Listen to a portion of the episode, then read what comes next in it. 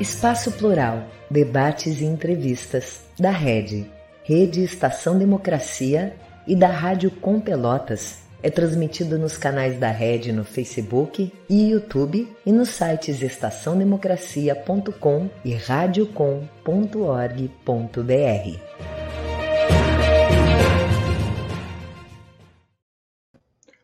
Muito boa tarde. Hoje nós pretendemos falar aqui a respeito da união da sociedade em torno da democracia, muito em função dos acontecimentos de ontem em todo o país. Para tanto, estamos recebendo aqui até este momento Eduardo Rolim, que é diretor tesoureiro do Sindicato dos Professores de Instituições Federais de Ensino Superior no Rio Grande do Sul. Estamos aguardando outros convidados, entre os quais agora já está entrando aqui conosco Aldo Fornesieri, que é coordenador do curso de pós-graduação Globalização, Poder e Sociedade da Fundação Escola de Sociologia e Política de São Paulo. Outros dois convidados ainda não se fizeram presente em função, provavelmente, de dificuldades no sinal da internet. Vamos aguardar por eles. À medida que cheguem, serão, obviamente, apresentados e introduzidos na nossa conversa. Eu sou o jornalista Solon Saldanha e esse é o programa Espaço Plural, Debates e Entrevistas. Ele é uma realização conjunta da Rede Estação Democracia com a Rádio Com Pelotas. E nós contamos também com uma série de emissoras de rádio web TVs parceiras, no momento 22 delas, que retransmitem a nossa programação. O programa vai ao ar de segunda a sexta-feira, sempre das 14 às 15 horas. Quem não pode acompanhar ao vivo, pode fazer depois, no momento que tenha disponibilidade, através das nossas páginas no YouTube ou no Facebook. Eu dou boas-vindas aos dois convidados que estão aqui conosco e inicio então com as perguntas. Cerca de 24 horas após o país uh, ter dado mostras concretas de que deseja acordar e reagir contra o estado de coisas que se estabeleceram por aqui desde 2016, o que, que vocês entendem uh, que está acontecendo de fato? Já despertamos deste sonho de ontem? O que, que, tem de simbólicos os atos de leitura da carta às brasileiras e aos brasileiros a partir do Largo São Francisco e que se reproduziu o país afora? Boa tarde, professor Fornazieri. Posso começar com o senhor? Boa tarde, Eduardo, e boa tarde a todas e todos que, que estão nos acompanhando. Pode começar por mim. Bom, é, veja o seguinte, quer dizer, eu é, tenho uma análise que Nunca acreditei que o Bolsonaro tivesse força para dar um golpe e ele também não terá força para dar um golpe. Isso não significa que ele não possa tentar uma aventura golpista que será derrotada se ele tentar. E também entendo que não invalida a os eventos que aconteceram ontem por todo o país, aqui em São Paulo, no Largo de São Francisco, as cartas em defesa da democracia. Por quê? Porque se é verdade que o Bolsonaro não tem força para dar um golpe, ele tem força para degradar a democracia. E isso ele vem fazendo diariamente desde o início do mandato. E acredito que não teve, não tinha até agora recentemente uma, uma eh, linha eh, de barragem suficiente para conter o Bolsonaro.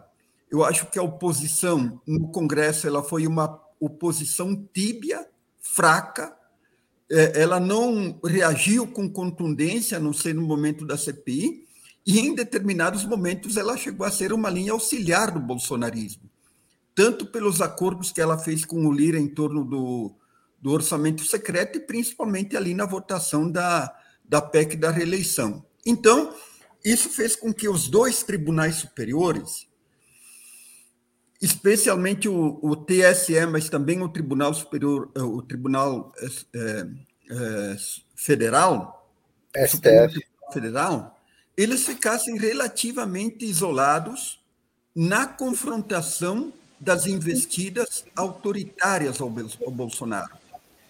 E, e, eu acho que a sociedade civil percebeu isso, a tibieza e a fraqueza da oposição de um lado, e o isolamento dos tribunais superiores eh, no, no, na confrontação com o Bolsonaro. E, nesse sentido, a sociedade civil, já quando o Bolsonaro fez aquela reunião com os embaixadores, houve uma reação de cerca de 70 entidades, inclusive entidades da Polícia Federal, do Ministério Público, é, é, quer dizer, cobrando, confrontando a atitude do Bolsonaro, porque ela foi uma atitude de grande desprestígio para o Brasil e uma atitude evidentemente golpista. Então a sociedade civil começou a se mobilizar aí. E isso desagou nos movimentos de ontem. Então, nesse sentido, entendo que eles são válidos, embora eu não acredite que vá haver algum tipo de golpe, embora possa haver uma, uma, uma aventura golpista de bolsonaristas. Quero registrar a presença, que já está aqui conosco, de Paulo Torelli, advogado, professor de Direito e doutor pela Universidade de São Paulo. Seja bem-vindo, professor. Muito obrigado pela sua presença. Obrigado, Solon. É uma alegria estar com vocês aqui. Agradeço renovadamente o convite, sempre uma, uma oportunidade singular é, de poder é, trocar ideias aí para tentar superar esse momento difícil aí, quando eu estava acompanhando o Aldo Bonazera, quem eu saúdo, é, que sempre tem tido reflexões muito lúcidas, e ao Eduardo Oliveira, que também é, que nos acompanha nessa mesa virtual. Estou saudando a, a ti, Solon, saúdo a, essa qualificadíssima audiência, e me coloco à disposição. Pedindo desculpas, né, porque eu avisei até a, a Marquete, a produção, né, colega jornalista Alicia Marquete, sua colega, que eu ia me atrasar um pouco, estava na estrada. Estou chegando em Juiz, aqui no escritório do doutor Celso Rodrigues, um colega aí, pela democratização da OAB, é, essa entidade que já cumpriu um papel histórico na época de Raimundo Paoro, é, de Sobral Pinto, e que hoje envergonha a ampla maioria da advocacia por conta das condutas. Quem envergonha é a direção, não é a entidade que ela pertence a todos, mas é a, direção aí, que na realidade, tal qual em 64, quando o presidente Podina Cavalcante é, enalteceu o golpe militar, hoje nós temos uma, uma direção que, é, através de interesses de várias dimensões, ela chega a ganhar esse movimento civil que ontem, com muita expressão, se manifestou.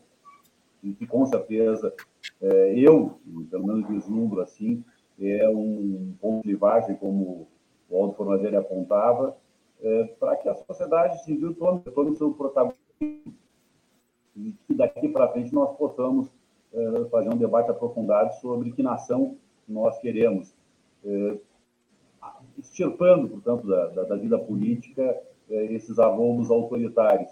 Então, essa que é a tarefa que se coloca e, com certeza, a OAB, logo, logo, ela retomará o seu caminho histórico de resistência contra o arbítrio, e é nesse sentido que eu faço gosto aí de me desculpar, é, referindo aí, que eu tinha dito para a Letícia Marquete que eu iria me atrasar um pouco, eu estava recém chegando em, Juiz, mas eu me coloco à disposição aí para a gente aprofundar essa reflexão. Professor Paulo, aqui no chat privado tem um recadinho para o senhor aí da nossa técnica, que acho que é um pequeno problema com o seu som, talvez o senhor consiga nos auxiliar.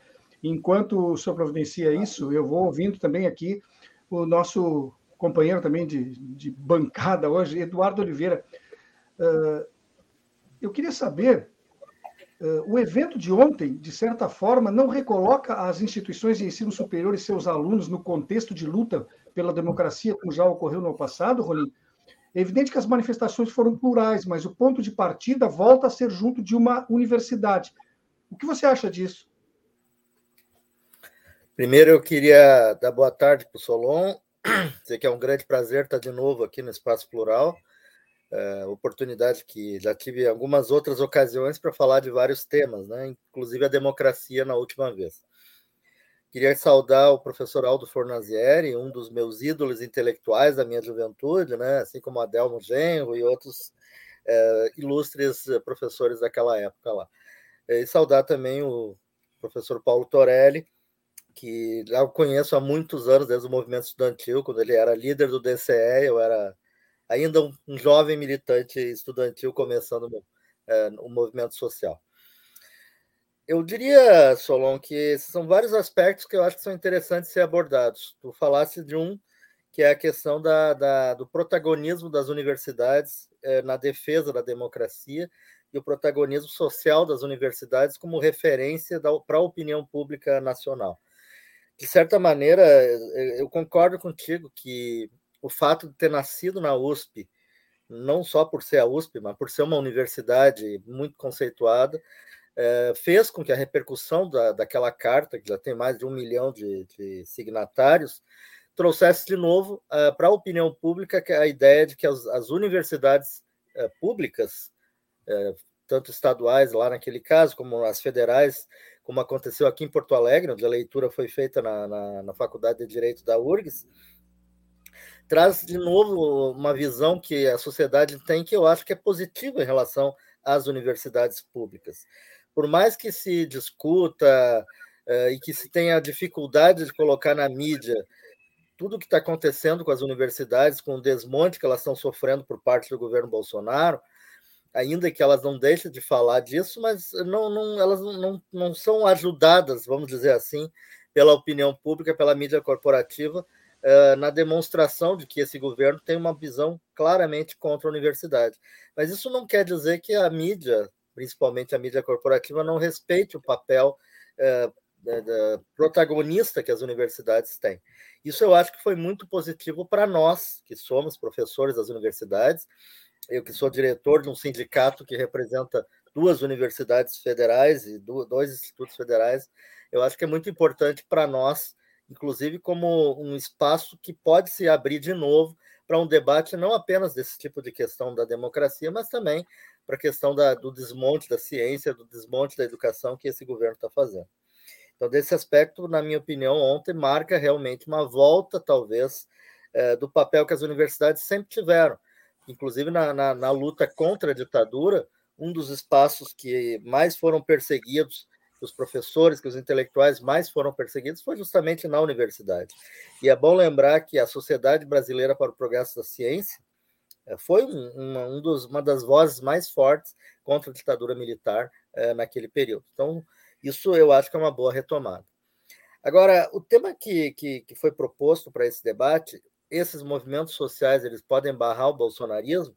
Eu, eu, diria que a gente tem que avaliar de uma maneira um pouco mais ampla isso, porque o bolsonarismo ele nasce, na realidade, uh, do que a gente foi vendo ao longo dos últimos, das últimos 15 anos, desde aquelas manifestações de 2003, uh, que são caracterizadas principalmente por uma visão contrária à política, à ideia da política. Aqueles eventos que nós vimos todos nas ruas, aquele momento, que tinha toda aquela situação de black blocs, de destruição de, de patrimônio, de carros, etc. Uh, uh, o que aquelas, aqueles manifestantes diziam não era só os 20 centavos da passagem de ônibus, mas era assim: nós não somos uh, representados por ninguém, ninguém nos representa. Isso, de certa maneira, eh, teve como consequência um esvaziamento da ideia do partido político, principalmente dos partidos políticos de esquerda, e foi combinado com uma visão conservadora de ataque a uma visão partidária que governou o Brasil durante 12 anos, que culminou no golpe parlamentar de 2016. E esse golpe, na realidade, ele, ele tem vários aspectos o principal, na minha opinião, é a construção de um espaço que permitiu a chegada de um cidadão absolutamente outsider durante 30 anos, que hoje é presidente da República, mas pior do que isso até, a construção de um Congresso Nacional dominado por uh, praticamente pelo baixo clero, no qual uh, os, os, únicos interesses que movem essa camada que hoje dirige o Congresso Nacional é o interesse financeiro. Isso se dá claramente a partir do golpe com uma concentração de poder na mão desses grupos que é gigantesco. O orçamento secreto é só um deles. É, a, a barganha por qualquer tipo de emenda, a mudança da Constituição que está acontecendo a cada semana, quase tem uma PEC nova. Isso é uma coisa que, na minha opinião, é muito perigosa para a democracia. Eduardo? E talvez isso a sociedade tenha que, que reagir mais fortemente em relação a isso. Certo. Eh, eh, desculpe eu te interromper, Eduardo, mas é que eu preciso apresentar que já está aqui conosco Sérgio Fausto, que era também convidado à participação do programa. Ele que é diretor executivo da Fundação Fernando Henrique Cardoso. Lhe dou as boas-vindas, Fausto, e encaminho até uma pergunta direto para ti. Uh, em artigo publicado na revista Piauí, uh, o senhor destaca que nunca antes tivemos em nosso país um fenômeno como o bolsonarismo, né? E afirma que não será uh, suficiente né, derrotar Bolsonaro nem nas urnas e assegurar a posse do eleito. quais são os passos seguintes que o senhor considera essenciais, além desses dois primeiros, que seria derrotá-lo nas urnas e assegurar que quem o derrote possa assumir o governo? Boa tarde, por favor, a palavra é sua. Eu que agradeço aqui o convite, boa tarde a todos. Eu peço desculpas aqui pelo atraso e, para ser absolutamente honesto, eu me confundi com o horário, então não vou aqui é, inventar, inventar desculpas esfarrapadas. De fato, para ser breve, é, Solon, é, é, o, o, bolsonarismo é, é, um movimento, quer dizer, ele não ganhou a conformação de um partido político. O Bolsonaro não, não investiu uh, na organização de um. Ele tentou, mas tentou, digamos, uh, com um empenho bastante parcial. Ele, a meu juízo, uh, o que ele quer é um, um movimento do qual ele seja, ele, ele seja líder. e ele usa os partidos políticos como cápsulas para se candidatar, porque, digamos, o, o, sem filiação partidária, ele não pode disputar cargos eletivos. É, agora, esse é um movimento que se tornou um movimento, eu poderia dizer, de massas no Brasil, né? de, grande, de grande escala, com um sistema de comunicação é, que, para surpresa de muitos, inclusive para minha, é, ganhou uma, uma largueza e uma eficácia é, extraordinárias. Então, portanto, o, o, o, Bolsonaro é, um, é um, um, dado da paisagem política brasileira gostemos uh, ou não. E me parece que não é à toa que ele insiste nesta tecla da, da fraude eleitoral é, com dois objetivos. Um objetivo é que, havendo a possibilidade, existe a intenção de melar o jogo. Né? É, agora, mesmo na hipótese de que o golpe não seja bem sucedido, esse é um componente chave da narrativa pós-eleição para manter a dinâmica do movimento bolsonarista. E aí a analogia com, com, com o que Trump faz nos Estados Unidos, eu acho que não é não é mera, mera Neste cenário em que o futuro governo terá de enfrentar pela primeira vez no período eh, democrático, se, se o presidente reeleito não for o próprio Bolsonaro, que não acho que seja uma hipótese que se deva descartar. Mas ainda que seja um outro governo uh, e um outro presidente, eh, ele fará uh, frente a uma oposição encarniçada, dura, eh, não apenas parlamentar, mas extra-parlamentar. Né?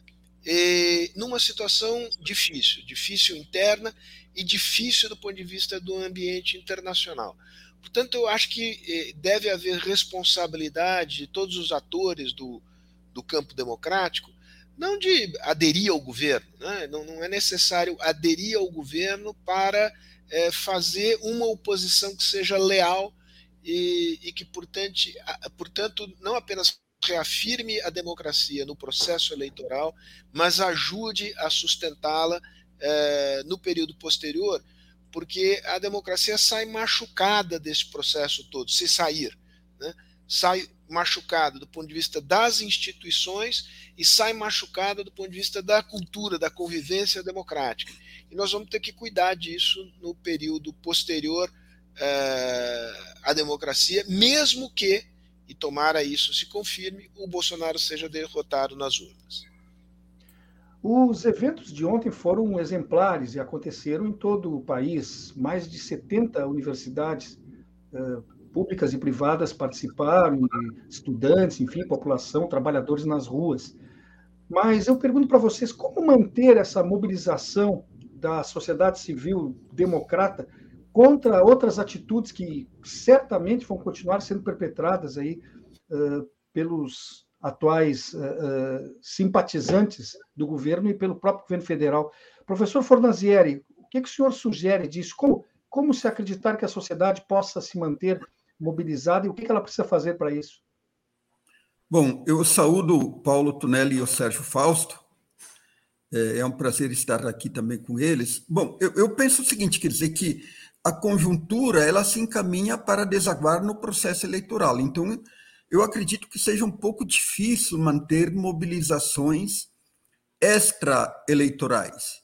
Depende muito também do que o Bolsonaro vai fazer. Eu acho que se o Bolsonaro eh, radicalizar, escalar a retórica e atitudes golpistas, por exemplo, tem, tem o dia 7 de setembro pela frente, vamos ver o que vai acontecer. Eu acho que ali, então, a sociedade civil se manterá ativa e, e, e, e, proporá atos, né, principalmente de rua, para, para, digamos assim, confrontar essa escalada eventualmente golpista, embora, como eu falei antes, eu não acredito que o Bolsonaro tenha força para dar um golpe.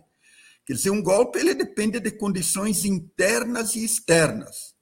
E, e nenhum, nenhuma das duas condições, nenhuma das duas frentes favorecem um golpe Internamente, nós temos a sociedade civil e a opinião pública geral contra eh, golpe, né? e externamente já tivemos o pronunciamento dos Estados Unidos, da, da Grã-Bretanha e assim por diante. Então, eh, quer dizer, um, e veja o seguinte: os golpes do nosso tempo, eles não são golpes militares típicos.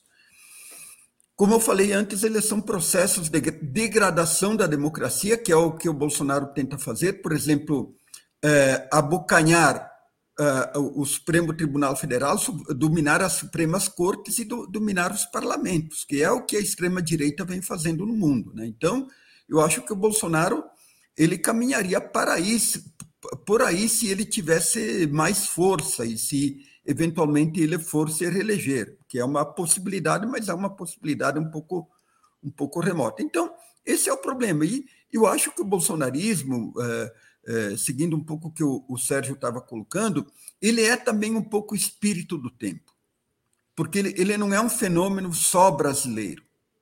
É, quer dizer, a, a ascensão da extrema-direita ela vem num contexto de crise dos partidos tradicionais, sejam eles de, de centro, de centro-direita ou de centro-esquerda, como vem acontecendo na França, na Itália, em vários outros lugares, e também ele é, é o, a, a extrema-direita, a ascensão é, de, de, de, um corte neofascista da extrema-direita, vem no contexto da incapacidade da democracia resolver problemas fundamentais das sociedades. Quer dizer, a democracia ela foi capturada por burocracias elitistas, por burocracias que são se assentam em cima da corrupção e, do, e dos privilégios públicos, e não resolvem problemas fundamentais das sociedades. Então, eu acho que eh, nós temos que. Porque veja o seguinte: quer dizer, ontem a palavra democracia foi a mais falada. Eu acho que foi. Está certo isso. Eu acho que se constitui uma frente democrática da sociedade civil que tem eh, como ponto comum defender as eleições, o Estado de Direito e, e a democracia. Agora, nós temos que nos indagar qual democracia a democracia, tal como ela vinha acontecendo, ela é adequada, ela é suficiente para responder às angústias e indagações da sociedade? Eu acho que não. Então, eu acho que, além de discutir a democracia, a salvaguarda da democracia, que é um ponto que une todos, nós temos que discutir também alguns pontos que são divergentes, porque a democracia também é divergência, é debate, é polêmica. E eu, eu sempre, eu como seguidor do Maquiavel, eu penso que os tumultos sociais, eles são positivos para constituir boas leis, boas saídas e um equilíbrio social. Eu acho que a sociedade precisa mais de tumulto social, no seguinte sentido. Eu acho que a esquerda ela veio perdendo a capacidade convocatória desde 2015, desde 2016, não só a esquerda, mas os movimentos sociais, e nós vimos, estamos vendo um processo que você quer resolver tudo pelas eleições. Eu não acredito nessa saída. Eu acho que a eleição é fundamental, ela é, é, ela é a essência da democracia, mas só a eleição não resolve os problemas trágicos que a sociedade brasileira enfrenta. Professor Torelli, eh, pelo que disse agora o professor eh, Fornazieri, as esquerdas perderam esse poder de convocação social o senhor acha que esse poder foi perdido para os, os meios uh, da internet? Os... É isso que está acontecendo? Hoje em dia, as convocações, entre aspas, são virtuais, não mais aquela esquerda tradicional que se conhecia, e por isso, por não saber lidar com esse novo momento, a esquerda perdeu espaço? Obrigado, Solon. Em primeiro lugar, eu queria saudar o Sérgio Fausto, que entrou, nós já estávamos falando É, e falar que a minha formação é, sou doutorado em Direito do Estado pela Faculdade justamente anfitriã ontem no Lago de São Francisco, e sobre o direito constitucional. Então, a, a, minha formação ela não adentra tão densamente na ciência política e na sociologia, mas são áreas afins eh, que, evidentemente, de, de, a própria realidade constitucional, que é a realidade brasileira, e, e uma Constituição que não conseguiu mais se efetivar, tudo com todos os compromissos sociais. Então, o Solon, na verdade, é uma clivagem histórica, né? há um processo histórico é, em que as esquerdas se acomodaram, sim, até com a participação em governo dentro do aparelho de, de Estado, de uma forma crítica, e eu fico muito contente em ver aqui o Sérgio Fausto, porque eu acho que, na realidade, é, os setores progressistas deveriam, sim, fazer uma ampla frente, como diz o Aldo Fornadelli, para garantir a democracia, e aí tem questões mais de fundo que precisam ser trabalhadas. A Europa continental toda no pós-guerra, ela concedeu cortes constitucionais, ela não permitiu ao judiciário a implantação das novas feitas no pós-guerra. O Pagliatti, na Constituinte italiana, ele dizia: nós é que vamos definir o que é constitucional ou não. E acabou cedendo para a maioria da, da, da democracia cristã uma, em dar poderes para uma corte constitucional. Mas o modelo de corte constitucional que vigora lá e vigora na Alemanha a partir da, lei fundamental de 69, de 49, é o modelo de um órgão apartado do Poder Judiciário. Eu estou dizendo tudo isso para falar que a Constituição é um texto muito sério para ficar na mão do Poder Judiciário. E essa experiência do pós-guerra na Europa. Então, nós temos um. Jamais foram implantados. Eu posso dar um exemplo, só que eu trabalho com muito corriqueiro a remuneração dentro do serviço público sequer observa a isonomia. Um porteiro do Poder Judiciário, um motorista do Poder Judiciário, recebe três, quatro vezes mais do que um motorista do Poder eh, Executivo. Vamos falar da questão da discriminação salarial na própria iniciativa privada com relação às questões raciais, gênero. Então, essas questões geram um ressentimento na sociedade. E o Aldo toca com muita propriedade na questão das burocracias que apropriam da estrutura de Estado. Então, na realidade, o protagonismo é um pouco de cada lado. Eu, eu faço questão sempre de dizer que se Brizola, eu não sou um brizolista, mas se Brizola tivesse vivo, o impeachment de Dilma Rousseff não teria ocorrido. É, porque, na verdade, uma acomodação exagerada permitiu essa manipulação, e aí sim, como o Aldo também coloca muita propriedade, é um fenômeno mundial, esse fenômeno da ação, por uma exploração do ressentimento de ambos os setores sociais. Que é metade da população tem menos de um salário mínimo. Então, é, respondendo às questões que foram colocadas anteriormente, e aí o próprio Eduardo Oliveira referiu 2013, quer dizer, a senhora que trabalha na minha casa, ela disse, doutor, eu fui para a rua porque eu não aguentava mais a fila no posto de saúde. Eu não fui para a rua para derrubar um governo, para retirar os direitos que nós tínhamos. Que nós tínhamos. Então, essa manipulação é que hoje ela reclama das forças progressistas, sim, um compromisso eh, com a democracia num governo, sim, de um pacto de se reconstituir as instituições.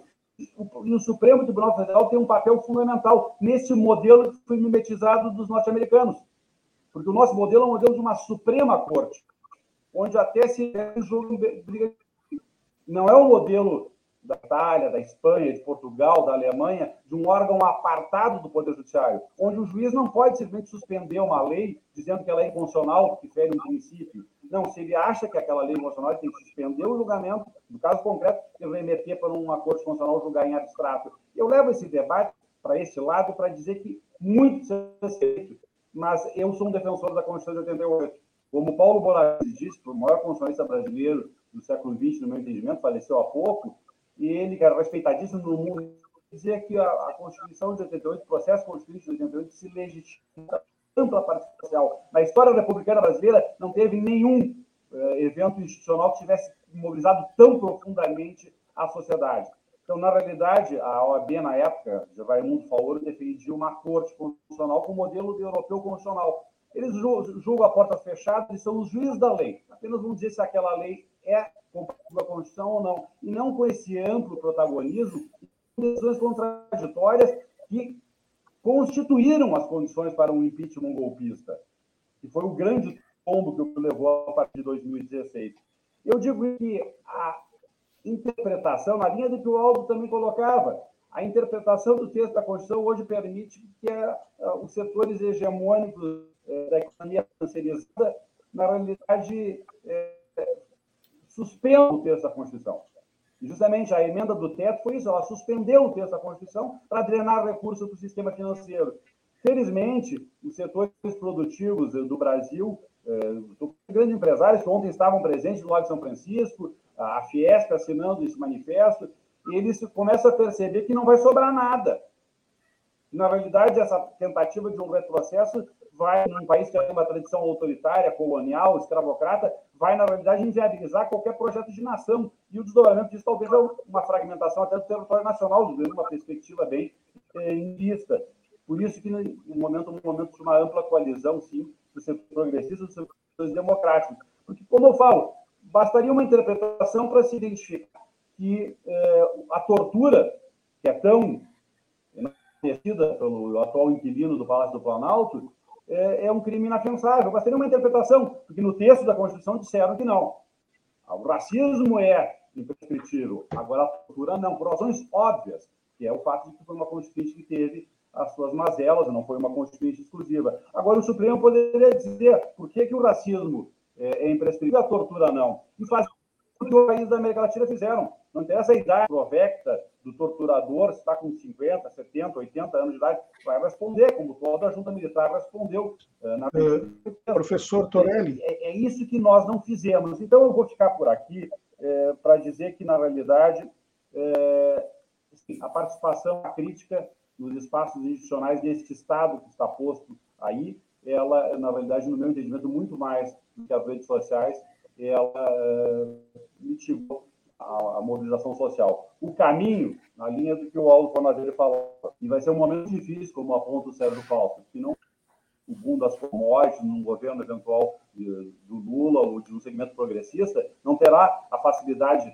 né, em termos de economia mundial. Agora, é, sim, será um direito, um, governo que deverá necessariamente sinalizar a questão de direitos e com a efetivação dos compromissos da saída da Constituição de 88. É por aí que vai se fazer uma ancoragem, podendo estabelecer condições para se enfrentar essa ampla hegemonia do capital financeiro que patrocinou toda essa sucessão de, de golpes e o sentimento da sociedade. Eh, eu preciso interromper porque temos um intervalinho agora de 40 segundos e dar um recado também para o senhor aí no chat privado, por favor.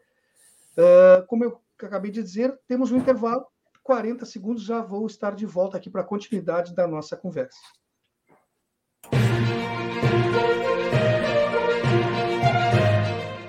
Espaço Plural, debates e entrevistas da Rede, Rede Estação Democracia e da Rádio Com Pelotas, conta com apoio da ADURG Sindical, Sindicato Intermunicipal dos Professores de Instituições Federais de Ensino Superior do Rio Grande do Sul, CUT-RS, Central Única dos Trabalhadores do Rio Grande do Sul, e da Cressol, Cooperativa de Crédito.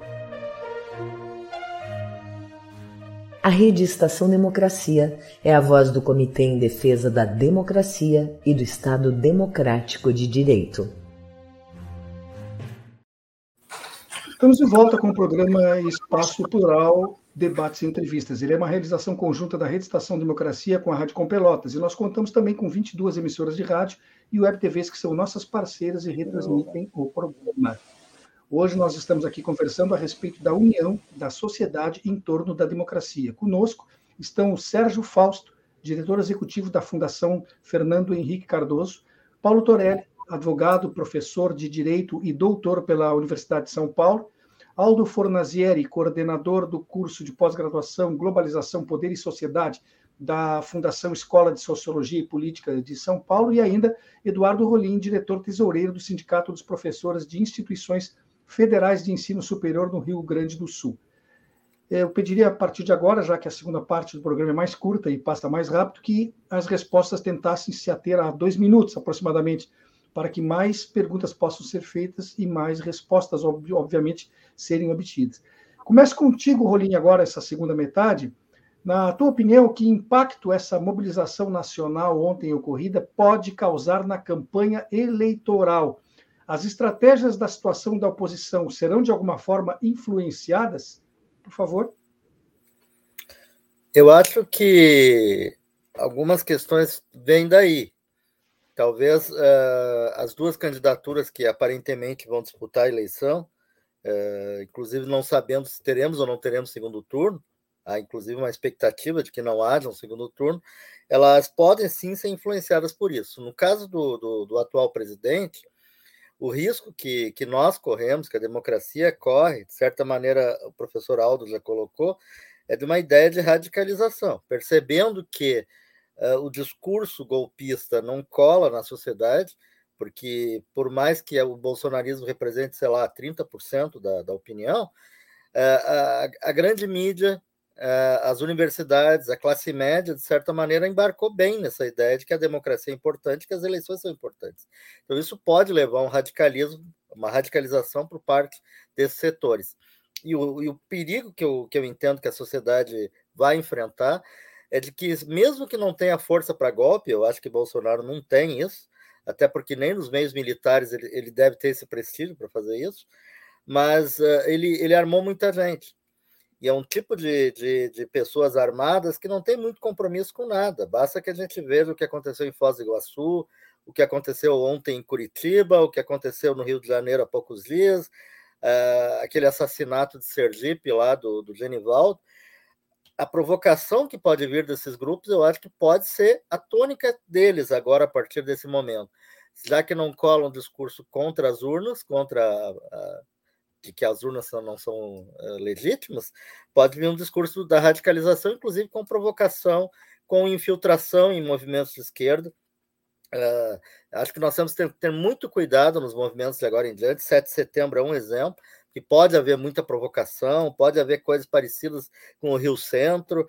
Uh, a gente tem que tomar muito cuidado. E no caso do, do, do presidente Lula, que hoje lidera as pesquisas e que tem chance, inclusive, de ganhar no primeiro turno, eu acho que a campanha vai trabalhar muito com essa lógica de que é preciso um centro, uma união do centro democrático, dos campos democráticos da esquerda, para barrar essa ideia de golpe. Então, certamente, as duas campanhas vão trabalhar dentro dessas lógicas que eu coloquei, uma pela radicalização e a outra pela ideia de que a sociedade quer paz.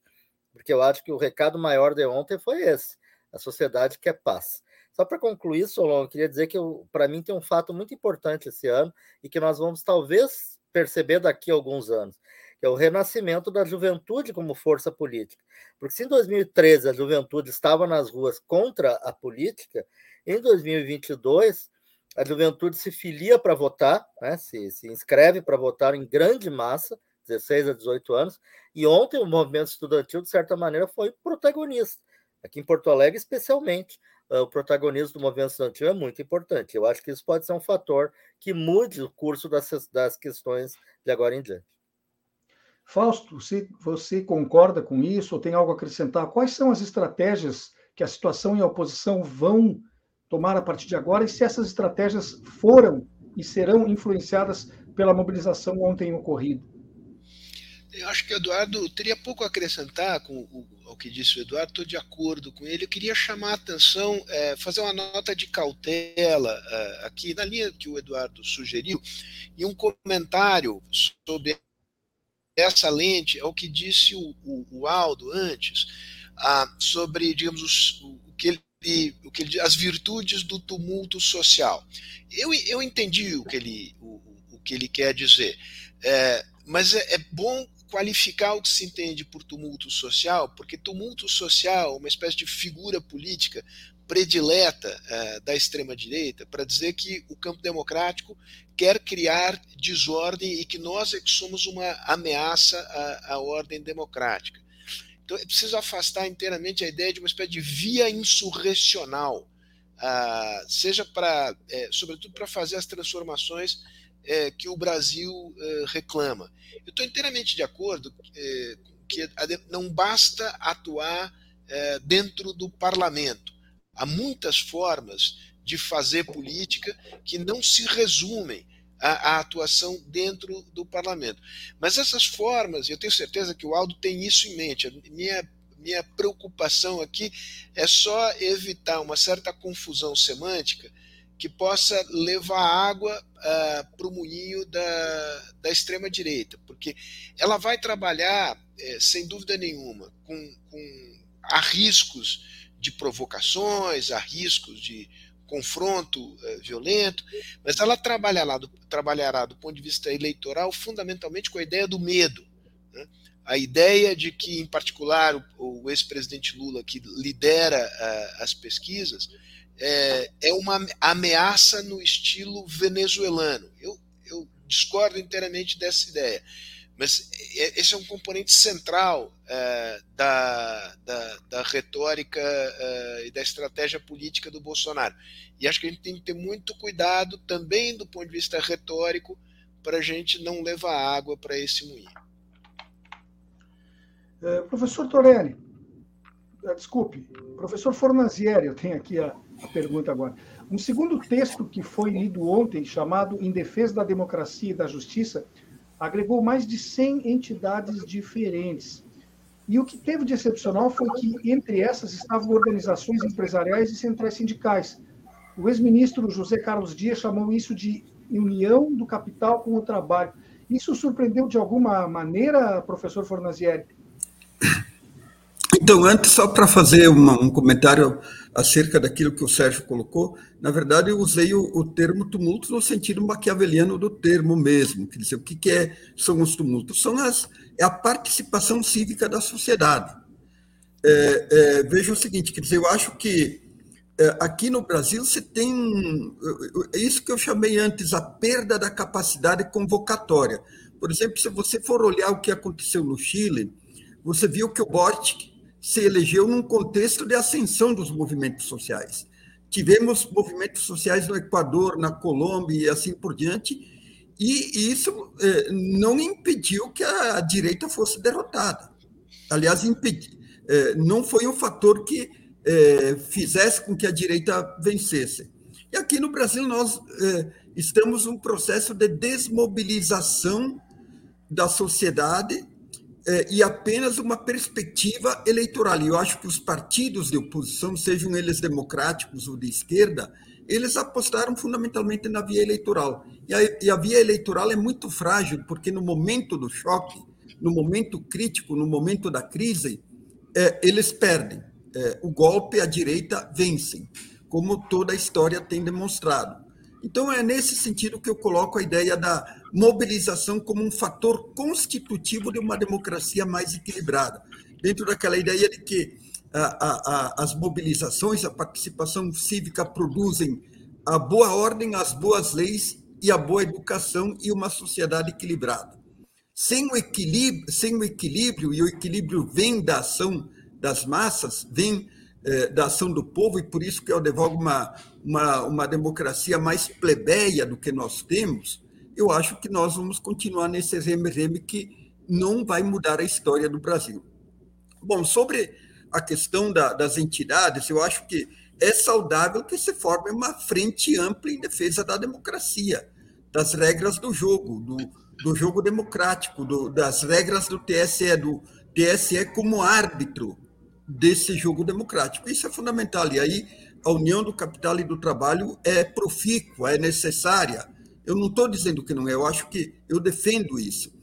Só que eu acho que, que é preciso é, discutir duas pautas. E essas duas pautas, elas são o seguinte: uma é a defesa do jogo democrático, que une todo mundo do campo democrático, e a outra é discutir qual a democracia que nós queremos. Eu quero uma democracia plebeia, uma democracia que seja do povo, uma democracia equitativa, uma eh, democracia que produza um Estado mais justo.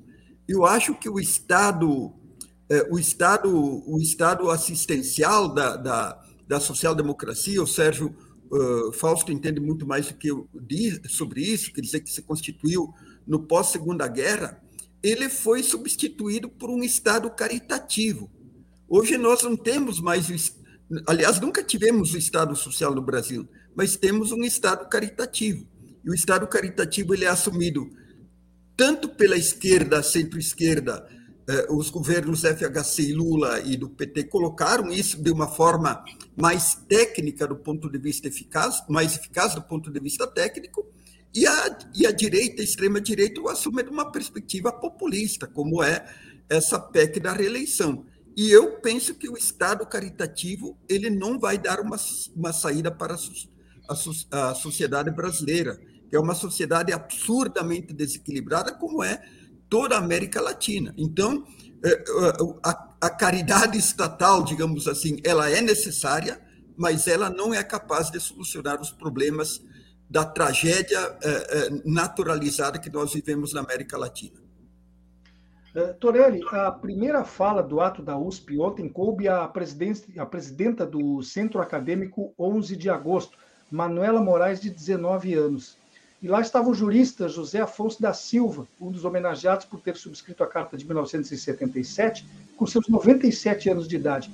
Essa amplitude, não só de ideias, como também mesmo na faixa etária, em sua opinião pessoal, é reveladora da força e da abrangência da mobilização nacional de ontem? Não tenho a menor dúvida, né? não só pelos dois. José Afonso da Silva, que eu falava em Paulo Bonavides, eu tenho bem clareza que ele, junto com o Paulo Bonavides, são as maiores expressões do conservadorismo democrático que o Brasil teve eh, no século XX, e ele, felizmente, ainda vivo. O Bonavides foi, ah, faleceu há pouco, eh, mas diversas outras figuras eh, presentes, inclusive quem subscreveu o pedido de né, o que eu acho que não é a memória do pai, mas é um outro debate aqui, que é uma opinião pessoal, já que foi solicitada, Solon. Mas o amplo espectro está bem visível no sentido eh, de se eh, superar essa ameaça eh, autoritária que nós estamos vivendo. Agora, o que eu acho só fundamental, eu quero só ficar por aqui, dialogando com o Aldo, com o Eduardo, com o Sérgio Fausto, é que eu acho que a esquerda compreendeu muito mal a importância é, o vigor do texto constitucional de 88 enquanto compromissos eh, institucionais e sociais que foram é, dados pelo Poder Constituinte. O Brasil absorveu o que tinha de mais eh, moderno e progressista pela mão de José Afonso da Silva, um dos grandes responsáveis por assessorar a Assembleia Nacional Constituinte. E eu tenho bem clareza que essa talvez seja, o texto da Constituição de 88 seja talvez a pauta mais vigorosa, o instrumento mais vigoroso de formação de consciência que as forças progressistas podem trabalhar, no sentido de colocar limites e possibilidades, eh, não por uma, por uma como diz, por uma, forjar uma democracia plebeia, como fala o Aldo Fonazelli, mas com certeza, no mínimo, uma democracia social inclusiva. Essa é a tragédia contemporânea que nós estamos vivendo a partir do tombo de 2016, do golpe de 2016 e dos governos Temer e, e, Bolsonaro nem se fala. Hoje nós estamos convivendo novamente com, naturalidade com pessoas virando lixo para poder sobreviver, para poder subsistir. Dizer, a ideia, é, ainda que mitigada, como o Aldo coloca com muita propriedade, e Aldo, é importante referir isso, a proposta de texto constitucional que está saindo do Chile, ela é realista, porque ela coloca a autonomia do Banco Central ou seja, o Chile está chegando hoje onde o Brasil chegou em 88, e aí tem leituras. Por que, que nós tivemos uma constituinte? É, eu, em boa parte, e tenho várias autoridades que concordam comigo, é, em boa parte eu acredito que a morte do que levou o Ulisses Guimarães a reivindicar todo o povo da Assembleia Nacional Constituinte. O Chile está chegando agora numa Constituição social, mas realistamente, não que eu concorde, está lá a autonomia do Banco Central. Então, existe, sim, alguém alguém já chamou de esperança equilibrista, uma dinâmica de eh, globalização, de interdependência econômica, onde nós vivemos de uma, mais de duas décadas de financiarização econômica, mas o mundo todo, ao mesmo tempo que passa por esse fenômeno autoritário, que é Trump, Salvini na Itália, enfim, várias eh, figuras eh, caricatas, ao mesmo tempo existe inequivocamente, a partir da que a pandemia mais que nunca impôs isso, um recrudescimento, compreensão de ordem pública democrática, ou seja, a, ideia de uma necessária desglobalização, justamente para preservar eh, direitos sociais e num ambiente eh, não autárquico, não de isolamento, e o cenário do mundo coloca possibilidades a partir não só mas da própria realidade. A Rússia uma dinâmica que ela foi obrigada a tomar a partir da guerra e, e da China. Então, esse cenário todo, ele coloca uma possibilidade. Agora, qual vai ser o fenômeno, o fator de diálogo com a sociedade, no sentido de dizer, nós não vamos poder, e essa é a grande medo de uma vitória de Lula no primeiro turno, uma enorme uma expectativa que a partir de 2 de janeiro vai ser frustrada. Ali, no dia 1 de janeiro, no dia 2 de janeiro, a triste realidade vai bater na porta e nós vamos continuar vivendo, convivendo com a miséria social e com dificuldade de resolver os graves problemas sociais, que com certeza não é a ditadura que resolve e não resolveu, por isso que houve um processo constituinte que colocou, foi em Agora, essa pauta, portanto, é que ela precisa ser colocada. Obviamente que passa é, não por uma democracia plebeia, isso talvez seja a prospecção eh, futura, Aldo, que aí eu até me incluo, mas só que para nós podermos debater isso, em primeiro lugar, nós temos que ter uma democracia inclusiva, onde o mínimo existencial seja assegurado ao conjunto da sociedade. É isso que é um projeto de nação, uma compreensão e uma experiência comum. E eu acho que a presença do Sérgio Fausto aqui, ela coloca um horizonte para isso. As amplas setores, eh, que na verdade, desde o pós-constituinte, estiveram em polos antagônicos, artificialmente se aliando com setores retrógrados e atrasados, e foi, foi a experiência dos governos do PSD, dos governos do PT. Eu acho que talvez se coloque a possibilidade do Brasil efetivamente ser aquilo que o objetivo que está no artigo 3 inciso 1, uma sociedade livre, justa e solidária. Esse é, esse é o debate que eu acho que está colocado eh, para as forças democráticas, e eu não acredito numa aliança de capital e trabalho, mas eu acredito sim em pactos, em compromissos eh, para se preservar, sim, a, nação, que é o interesse eh, de todos. Muito obrigado, gente.